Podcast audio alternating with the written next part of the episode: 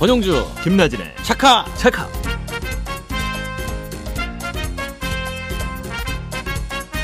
여러분 안녕하십니까.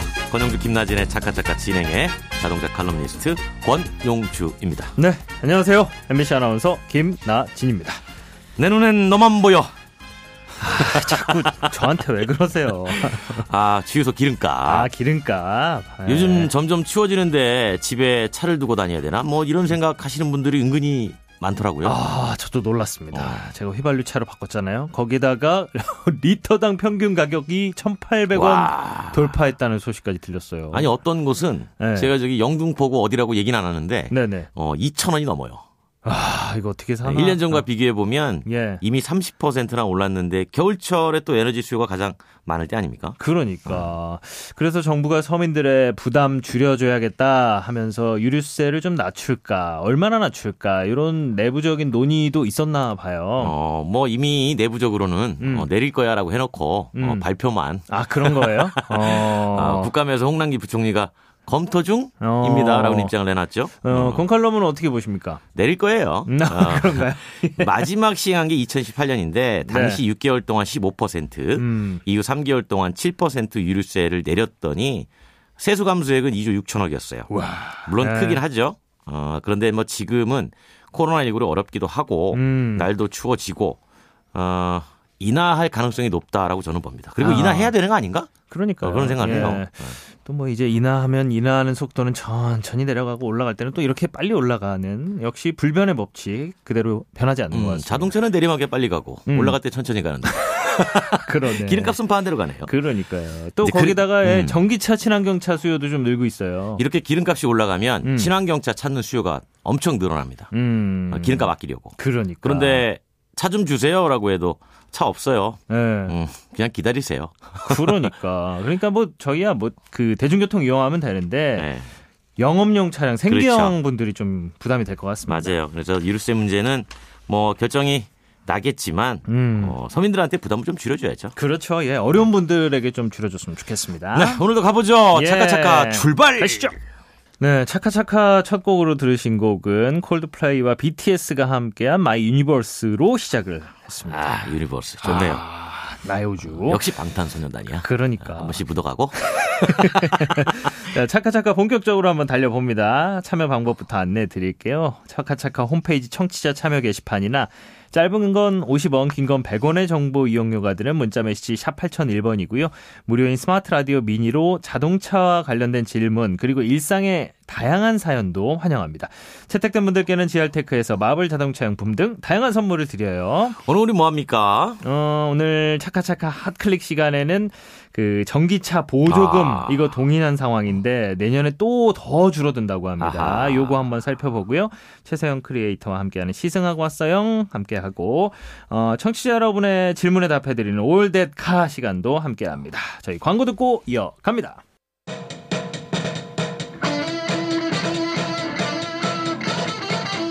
권용주 김나진의 차카차카.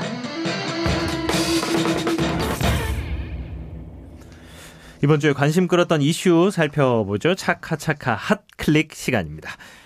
올해 전기차 신차 출시가 본물을 이루면서 시장 경쟁도 뜨거워졌죠. 예. 소비자들 입장에서는 선택지가 다양해진 데다가 또 유가도 급등을 하니까 이왕이면 이거 전기차 살까 하면서 전기차에 대한 관심도 계속 늘어나고 있습니다. 문제는 이제 보조금인데 올해 보조금 끝난 겁니까? 전기차 구매하시는 분들 보조금이 두 군데서 나오잖아요. 하나는 이제 국가에서 나오고 그렇죠. 하나는 이제 본인이 거주하는 동네 지자체, 자치정부에서 나오는데 네. 자치정부 지자체의 보조금이 없어요. 끊었어요? 네. 일찍 소진됐다라고 보는 거죠. 서울시 같은 경우에는 지난 20일 기준으로 다 썼어요. 아직 그래도 11월도 안 됐는데. 이때부터 취소된 차, 그다음에 네. 3개월 이상 출고가 지연된 차, 자녀 보조금을 신청을 받을 계획인데 서울 외에 예. 지금 보조금이 남아있는 지역이 어디? 제주? 네, 예. 그다음에 고양, 과천, 남양주. 이쪽이라고 생각할 것 같은데 이 동네가 이미 소진된 동네예요. 그러니까 지금 남아있는 동네가 많지 않은 거예요. 별로 없는 거네요. 네. 그렇구나. 그러면 내년 상황은 좀 어떻습니까? 이제 올해 하려다가 못 하시려는 분들. 내년에는 네. 전기차 보조금이 더 줄죠. 아, 더 줄어요? 네, 왜냐하면 제가 누누이 말씀드린 거 아마 기억하실 거예요. 지금 전기차 사시는 분들은 이렇게 국가에서 보조금 받고 자치단체에서 보조금 받고 자동차 운행할 때 자동차 세금 감면 받고 네. 차 살 때 개별 소비세 감면 받고 많이 받네. 그러니까 전기차 한 대가 운행되도록 국가에서 돈을 쓰는 것과 네. 이 전기차가 실제 운행 과정에서 국가에 내는 세금을 플러스 마이너스 비교해보면 어떻습니까? 턱없이 안 내요. 아, 그래요? 네, 그러니까 많이 보급되는 것 자체가 국가 재정에는 부담이 되겠죠. 네네. 그러니까 내년에는 보조금을 더 줄이겠다. 아, 점점 줄어드는구나. 네, 이 얘기는 뭐냐면 자동차 회사들이요. 예. 값 좀 낮춰라. 아, 이 얘기입니다.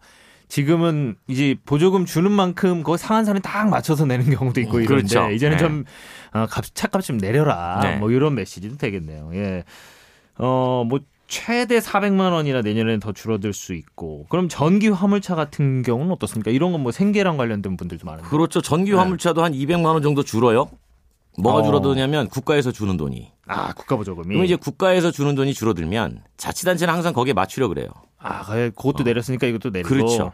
국가에서 내렸다고 우리가 더 많이 줄게요. 그런 곳은 한 곳도 못 봤어요. 아, 그래요. 아, 그렇겠네요. 네. 네. 아니, 국가에서도 줄이는데 자치단체도 줄여야지. 그렇죠. 우리 돈 없어요. 네. 뭐 그래서 자치단체도 네. 100만 원 정도씩 줄입니다.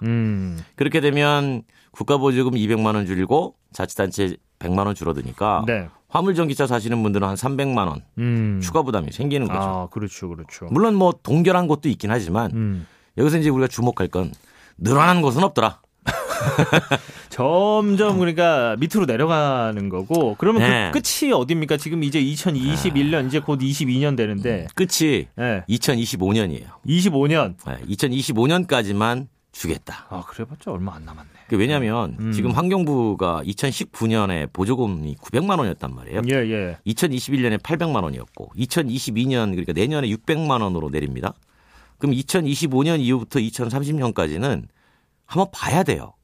왜냐하면 전기차가 급격하게 늘어나는 기간이기 때문에 그 기간에 계속 세수의 감소를 맞이할 것이냐 아니면 주는 돈이라도 줄일 것이냐 예, 예. 이런 것들을 좀 봐야 됩니다. 그래서 가격 경쟁력이나 보급 추이 이런 거 보고 추후에 주겠다 그랬는데 저는 이거 보면서 아마 그 이후에도 주지 않을까 생각을 해요. 아, 25년 이후에도? 왜냐하면 예, 예. 전례가 있어요.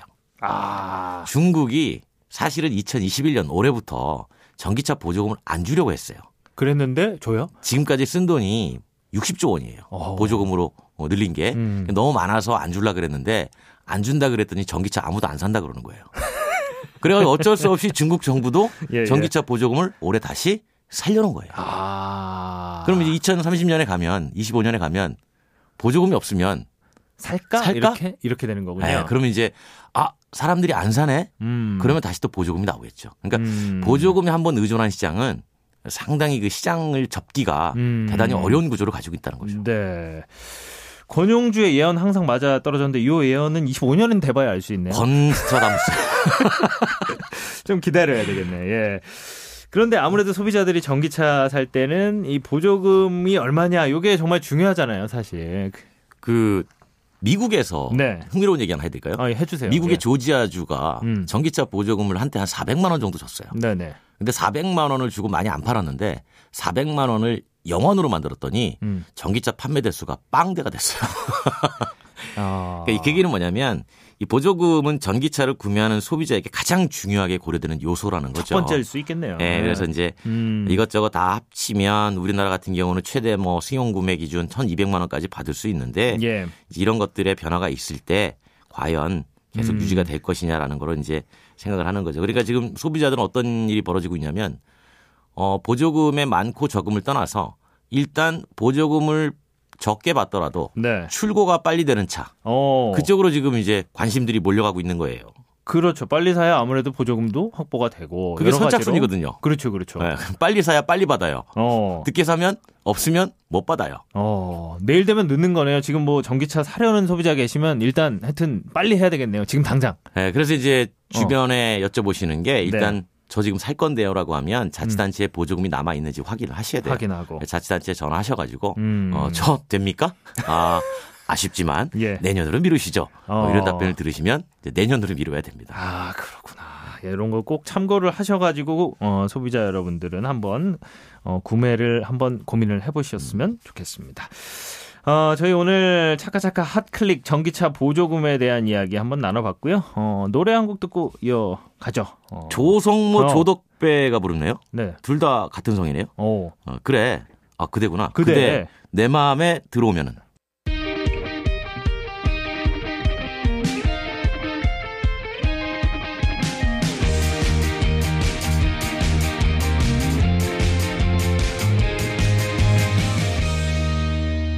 권용주 김나진의 차카차카. 네, 오늘도 용주랑 나진이랑 차카차카 열심히 달리고 계십니다. 나진아 네. 질문 주세요. 그럴까? 네. 자 올댓카 시간인데요. 이은정님이 주신 질문입니다.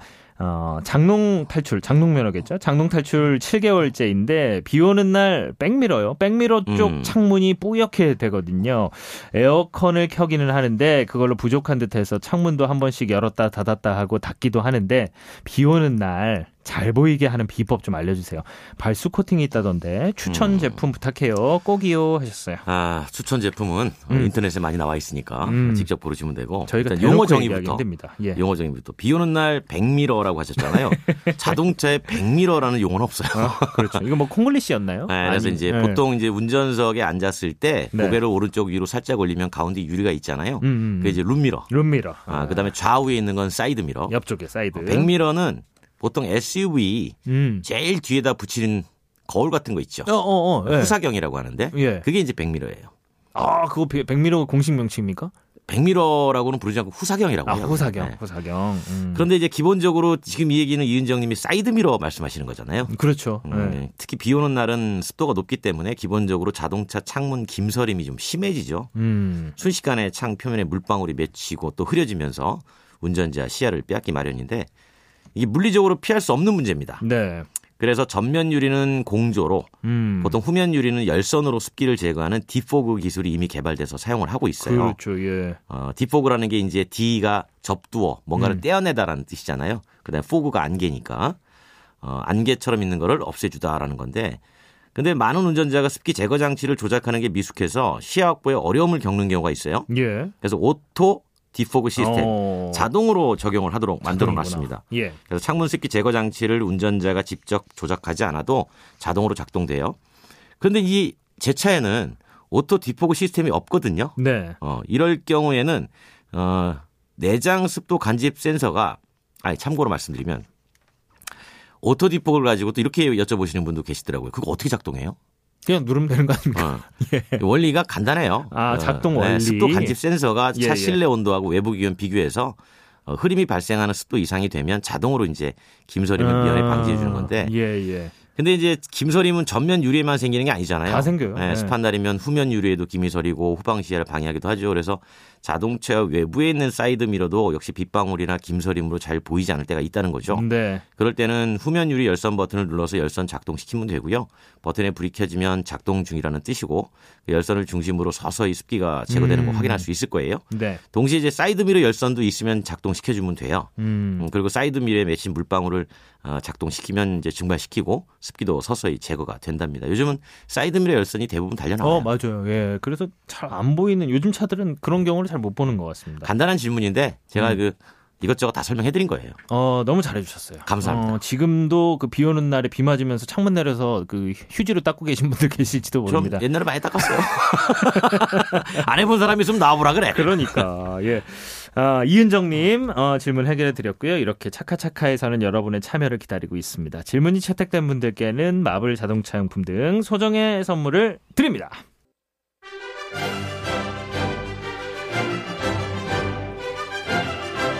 자동차를 사랑하는 사람들의 즐거운 시간. 권용주 김나진의 차카차카. 귀로만 들어도 내가 타본 듯한 생생한 시승기를 전해드립니다. 시승하고 왔어요. 최서영 크리에이터와 오늘도 함께합니다. 안녕하세요. 안녕하세요. 오늘은 어떤 차? 왜 그러세요 갑자기? 새로운 가을 텐션? 옛날 버전으로? 오늘은 잊을만 아니 왜 그래요, 저. 이제만 하면 돌아오는 네. 전기차 타보고 왔습니다. 전기차. 네, 전기차 중에서도 수입 전기 SUV를 타고 왔는데요. 바로 벤츠의 EQA입니다. 똑똑할 것 같네, 왠지. EQ는 벤츠 전기차 브랜드고. 그렇죠. A는 A 클래스고. 맞아요. 그래서 그렇습니다. EQS, EQA. 뭐 A가 제일 작은 차인데, 그죠? 맞아요. 네, 가장 작은. 벤츠 전기차 중에 제일 작은 거네요. 그렇다고 볼 수 있겠죠. 그렇죠. GLA를 기반으로 만든 전기차이니까요. 사이즈는 크진 않습니다. GLA니까 이제 SUV 형태 약간. 맞아요. 네. 궁금하긴 하더라고요, 정말. 네, 제 주변에서도 이 차 좀 타고 얘기 좀 해주세요. 이런 분들이 많았어요. 또 청취자분들도 궁금해하실 것 같아서 직접 타보고 왔는데요. 요새 인기가 대단히 뜨거운 전기차입니다. 사실 요새 자동차 이 업계가 그 기다림의 연속이거든요. 기다림의 연습. 저도 5개월을 기다려서 받았어요. 사실은 자동차를 기다리는 게 아니고 반도체를 기다리는 거지. 맞아요. 그러니까. 근데 이게 기다릴 때 가장 문제점이 5개월을 제가 기다렸잖아요. 2개월쯤 되니까 색깔을 바꾸고 싶어요. 그리고 어머나. 3개월쯤 되면 옵션을 새로 추가하고 싶어요. 근데 안 되잖아요. 근데 다 안 돼. 그게 감격스럽구만. 힘듭니다. 네, 힘듭니다. 정말 힘든 기다림입니다. 누구 좀 주변에 대만의 TSMC 좀 아는 사람 없어요? 직접 알면 좋을 텐데. 그러니까. 맞습니다. 반도체 수급난 여파 때문에 차를 사도 이 차를 받기까지 무지하게 오래 걸리는데요. 맞아요. EQA는 또 물량 확보가 더 어려운 상황이에요. 근데 수요는 많으니까 주문을 해도 짧게는 1년, 길게는 2년까지도 대기를 해야 하는 상황입니다. 2년. 이 차는 지금 계약금 걸어놓고 2년 동안 렌탈 뭐 해야 되네. 그렇죠. 장기 렌탈 해야 되네요. 좀 가혹하다. 예. 신차 아닌데 그러면 계약해놓고 2년 기다렸어. 야, 기다리다가 지치겠다. 그러니까 다른데 그러다 그 사이에 진짜 마음이 변한다니까. 다른 차가 나와요. 근데 이게 인기이고 왜 그래요? 그러니까요. 예. 이유가 있죠. 바로 가격 때문입니다. EQA 이번에 가격이 꽤 파격적으로 나와서 눈길을 끌었는데요. 사실 뭐 삼각별 하면 벤츠의 아이덴티티이기도 하고 운전자들이 좀 탐내는 브랜드잖아요. 그렇죠. 예. 브랜드같이 뭐 무시할 수 없는데요. 벤츠가 첫 번째 전기차로 EQC를 내놓았었어요. 근데 아주 크게 실패했습니다. 충전 거리가 너무 짧기도 하고 품질 논란도 있었는데요. 무엇보다 가격이 1억이 넘었어요. 비쌌구나. 그렇죠. 이렇게 소비자한테 좀 외면받다 보니까 벤츠가 결국 관건은 가격이구나 이런 사실을 좀 깨달았는지도 모르겠습니다. 네. 2년 만에 신형 전기차 EQA를 내놓은 건데요. 가격이 5,990만 원이라서 눈길을 끌었어요. 여기서 딱 보이네. 6천만 원이죠. 네, 6천만 원 내려면 보조금 100%. 사실은 6천만 원 조금 넘게 받고 싶었을 거예요. 역시 노련하십니다. 여기서 30만 원. 네. 요거는 나라별로 이렇게 딱딱 맞춰서 파는 거죠. 그렇게 해요. 그렇죠. 현행 보조금이 차량 가격 6천만 원 이하인 경우에는 보조금을 100% 지급을 받을 수 있기 때문에 국고 지자체 보조금을 받으면 벤츠 EQA 5천만 원 초반까지 떨어지게 되는 거예요. 그렇죠. 사실 현대차의 아이오닉5, 기아의 EV6도 옵션 조금 더하면 가격이 거의 비슷합니다. 그러니까 소비자 입장에서는 5천만 원 초반에 벤츠 수입차를 거기다 전기차를 살 수 있다. 이렇게 하고 이게 심지어 또 국산 전기차랑 가격 차이가 별로 안 커. 이러니까는 다들 이제 어떤 느낌인지 아시겠죠? 저는 1년은 기다릴 수 있을 것 같아요. 그러니까 결국은 브랜드의 가격 차이를 보조금이 상쇄시켜버리네요. 그렇습니다. 그러다 보니까 이제 소비자 입장에서는 같은 값이야? 누가 더 프리미엄이지? 브랜드를 더 보게 되는 경향이 생기는군요. 맞습니다. 타보니까 어땠습니까? 일단 좋았겠죠. 그렇죠. 약간 와우하는 모먼트들이 좀 있었습니다. 일단, 그래요? 네, 벤츠 차량들을 탈 적마다 저는 실내 인테리어가 참 눈에 들어오더라고요. 보통 차량의 송풍구가 이렇게 직각 형태라면요, 벤츠는 특유의 원형 터빈 모양의 송풍구를 가지고 있죠. 있죠, 그거. 네, EQA도 딱 타는 순간 내연기관 차량에서 워낙 잘 뽑아냈던 벤츠의 실내를 그대로 가지고 있고요. 제가 EQA를 야간에도 시승을 해봤는데 앰비언트 라이트라고 하죠. 무드 조명이 차량 전체를 감싸주고요. 도어 쪽에는 별무늬처럼 반짝반짝한 은하수같이 조명이 나와 있더라고요. 이게 국산차에서는 쉽사리 느껴지지 않는 고급감 같은 거여서 이게 또 정숙성이랑 도 곧바로 연결이 됩니다. 예. 제가 전기차 시승 후기 전해드릴 때 차가 조용하다 이런 표현 많이 드렸었죠. 사실 당연한 거긴 합니다. 엔진이 없이 모터와 배터리로만 구동을 하니까요. 그런데 전기차는 실내가 너무 조용하다 보니까 오히려 외부의 소음이 너무 잘 들린다. 그렇죠, 그렇죠. 그래서 이게 아이러니다 이런 말씀 드렸던 기억도 있는데요. EQA는 차 자체도 조용한데 외부 소음도 부각이 잘 안 됐습니다. 이게 좀 신기하더라고요. 네. 이중접합유리가 적용됐느냐 하면 그것도 아니었거든요. 그래서 한번 살펴보니까 소음 진동이 이 EQA를 개발하는 단계에서 가장 신경 쓴 부분이라고 해요. 그래서 전기 파워트레인을 차체에서 최대한 분리를 시키고 부품의 구조와 배치를 바꿀 때도 이 소음 문제를 좀 신경 써서 적용했다라고 하더라고요. 예. 정숙성만큼은 진짜 눈에 띄는 차량이었습니다. 누가 그런 얘기 하더라고요. 네. 우리는 벤츠를 사는 거지만 사실은 LG를 사는 거다. 이 안에 들어가 있는 LG 대부분이 다 LG 거예요. LG 디스플레이, LG 맞네요. 배터리, LG 조명, 전자장비의 30%가 LG일 거예요. 벤츠가, 거래처가. 그래서 겉으로는 벤츠를 사는 거지만 사실은 LG를 사는 거예요. 속은 다 LG잖아요. LG카. 그러니까 그런 얘기 나오는 거지. 나중에 LG가 정말 자동차 직접 만들지 않을까? 내가 만들래 얘기가 이거. 자꾸 이래서 나오는 거예요. 다 만들 줄 알아. 것 같아요. 네. 그러면 또 승차감과 주행거리 이런 것도 좀 얘기해 주십시오. 예. 그렇죠. 이 차량은 일단 전륜구동 기반의 차량입니다. 아이오닉5나 기아 EV6 같은 국산 전기차는 후륜구동 기반의 전기차예요. 그래서 비교해서 보면 타셨을 때 이렇게 확실히 핸들 조작이 더 민첩하다 이렇게 느끼실 수 있습니다. 승차감 자체는 꽤 탄탄한데요. SUV 차량인데도 불구하고 낮게 이제 하부에 배터리가 깔리잖아요. 예. 무게 중심이 아래쪽에 좀 묵직하게 그렇죠. 자리한다는 느낌을 받게 됐습니다. 또 코너를 돌 때는 부드럽게 잘 빠져나오는 특성이 있어서 매력적이었고요. 다만 아쉬운 게 주행거리였습니다. 제가 탄 EQA 250 모델 기준으로 1회 충전 시 306km를 갈 수 있었어요. 예. 국산 전기차가 주행거리 400km를 넘으면서 실용적인 측면에서는 상당히 호평을 받고 있기 때문에 상대적으로 편의성에서는 경쟁력이 좀 적게 느껴졌습니다. 다행히 제가 아주 장거리를 시승한 건 아니어서 배터리 걱정이 크진 않았는데요. 주행하실 때 보면 이렇게 계기판에 지금 몇 킬로를 더 갈 수 있다. 이런 주행거리가 숫자로 떠요. 아, 그거 매일 보죠. 예. 아, 근데 요게 숫자가 두 자리로 줄어들면요. 불안불안해요, 그러면. 이상하게 그렇게 심장이 쫄리더라고요.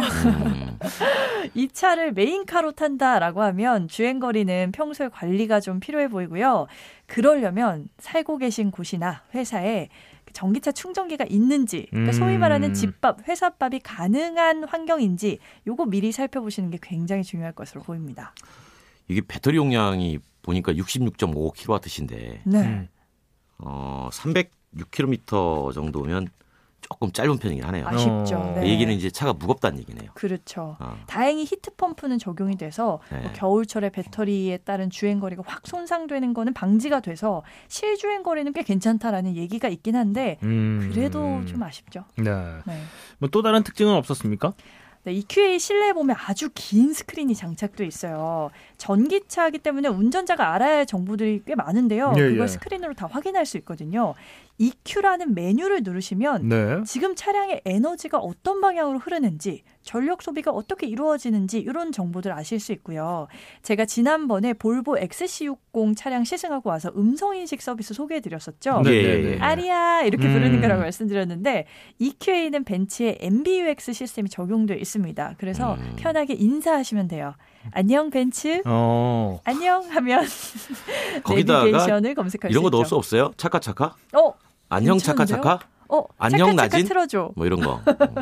넣었으면 좋겠다. 벤츠 듣고 있나? 야, 벤츠가 우리 차카차카를 음성명령으로 넣어주는 것은 이것은 저는 이렇게 보죠. 이것이야말로 네. 혁신이다. 그렇죠. 이노베이션이다. 그리고 이제 MBC 라디오에서 민감합니다. 계속 방송을 할 수 있는 여건이 마련이다. 자, 매주 또 주옥 같은 총평을 들려주는 최서영 크리에이터. 오늘 총평도 궁금해집니다. 네. 이 차량은 남산타워의 케이블카 같은 차량입니다. 남산타워, 밤에 왜 올라가나요? 운동하려고. 야경 때문이죠. 그건 이제 싱글의 기준에서. 아, 그렇군요. 네. 제가 이 EQA를 주간, 야간에 다 시승을 해봤는데요. 야간에 탈 때 만족감이 훨씬 올라가더라고요. 일단 말씀드렸듯이 실내 인테리어, 무드 조명 이런 걸 굉장히 잘 해놔서 운전자가 그 주행할 때 감성을 느끼기에 충분했고요. 왜 하필 근데 남산타워 중에서 케이블카냐라고 하시면 요거 케이블카 타보시면 진짜 그 천천히 올라가거든요. 그러니까 차라리 그냥 걸어가는 게 낫겠다 할 정도로 이게 좀 느릴 때도 있어요. 예. EQA가 이 전기차임에도 불구하고 주행거리가 길지 않은 차량이다 보니까 장거리를 빠르게 달린다? 뭐 이런 생각을 하면 사실 좀 주춤하게 됩니다. 아. 그러니까 나도 모르게 케이블카를 타듯 여유롭게 차를 움직이게 되더라고요. 아, 천천히 그냥. 그렇습니다. 예. 그리고 남산타워 리프트 그 케이블카 타보시면 그 오를 때 이따금 그 케이블카에서 끽끽 소리가 나거든요. 그때 살짝 무섭긴 해요. 네. 맞아요. EQA도 전체적인 승차감은 밸런싱이 좋았지만 예. 브레이크를 잡을 때 약간 끽끽 하는 소리가 날 때가 있었어요. 이게 금속 성분이 많은 브레이크 패드를 사용했었는데요. 아, 그래요? 예. 잘 서기 때문에 문제는 없는데 이 길들이기를 마치시기 전까지 이런 부분 약간 거슬리실 수 있을 것 같아서 참고차 말씀을 드려봅니다. 네. 김나진 아나운서 남산 자주 갑니까? 요즘에는 안 가죠. 예. 저는 남산 한 번도 안 올라갔어요. 진심이요? 돈가스만 먹으러 자주 갔어요. 맨날 등산하시면서 왜 남산 안 갔어요? 이 교회 한번 다녀오시고 요 느낌 한번 느껴보세요. 자, 벤츠 EQA 수입인데 전기차인 요 차 한번 최서영 크리에이터와 시승기 함께 봤습니다. 자, 다음 주에도 더 생생한 시승기 저희가 기대하겠습니다. 다음 주에 만나겠습니다. 또 뵙겠습니다. 백지영의 노래입니다. Because of you. 어제부터 네. 일반 광역버스 6개 노선의 준공영제가 처음으로 시범인 도입됐는데 김포에서 서울 신천 가는 버스 하루 90회 운행한다고 해요. 이게 준공영제라는 게 수익성이 떨어져도 지자체가 재정 지원을 해서 증차하고 품질 관리도 하겠다. 뭐 이런 방식 아닙니까? 취약 지역까지 갈 수 있으면 좋죠. 공공성이니까. 그렇죠, 그렇죠. 아, 좌석도 넓어지고 무료로 공공 와이파이도 제공되고 이런 노선 계속 늘리겠다는 겁니다. 예, 뭐 이용자들에게는 굉장히 좀 반가운 소식이 될 수도 있을 것 같습니다. 꼭 필요한 노선인지 잘 판단하면 그렇고요. 네. 자, 오늘 순서 저희 마무리하죠. 끝곡 뭡니까? 네, 끝곡은 이제 권용주, 김나진 둘이 듣고 싶어가지고 에픽하이타로 둘이 부르는 1분 1초 준비했습니다. 자, 지금까지 권용주, 김나진의 차카차카였습니다.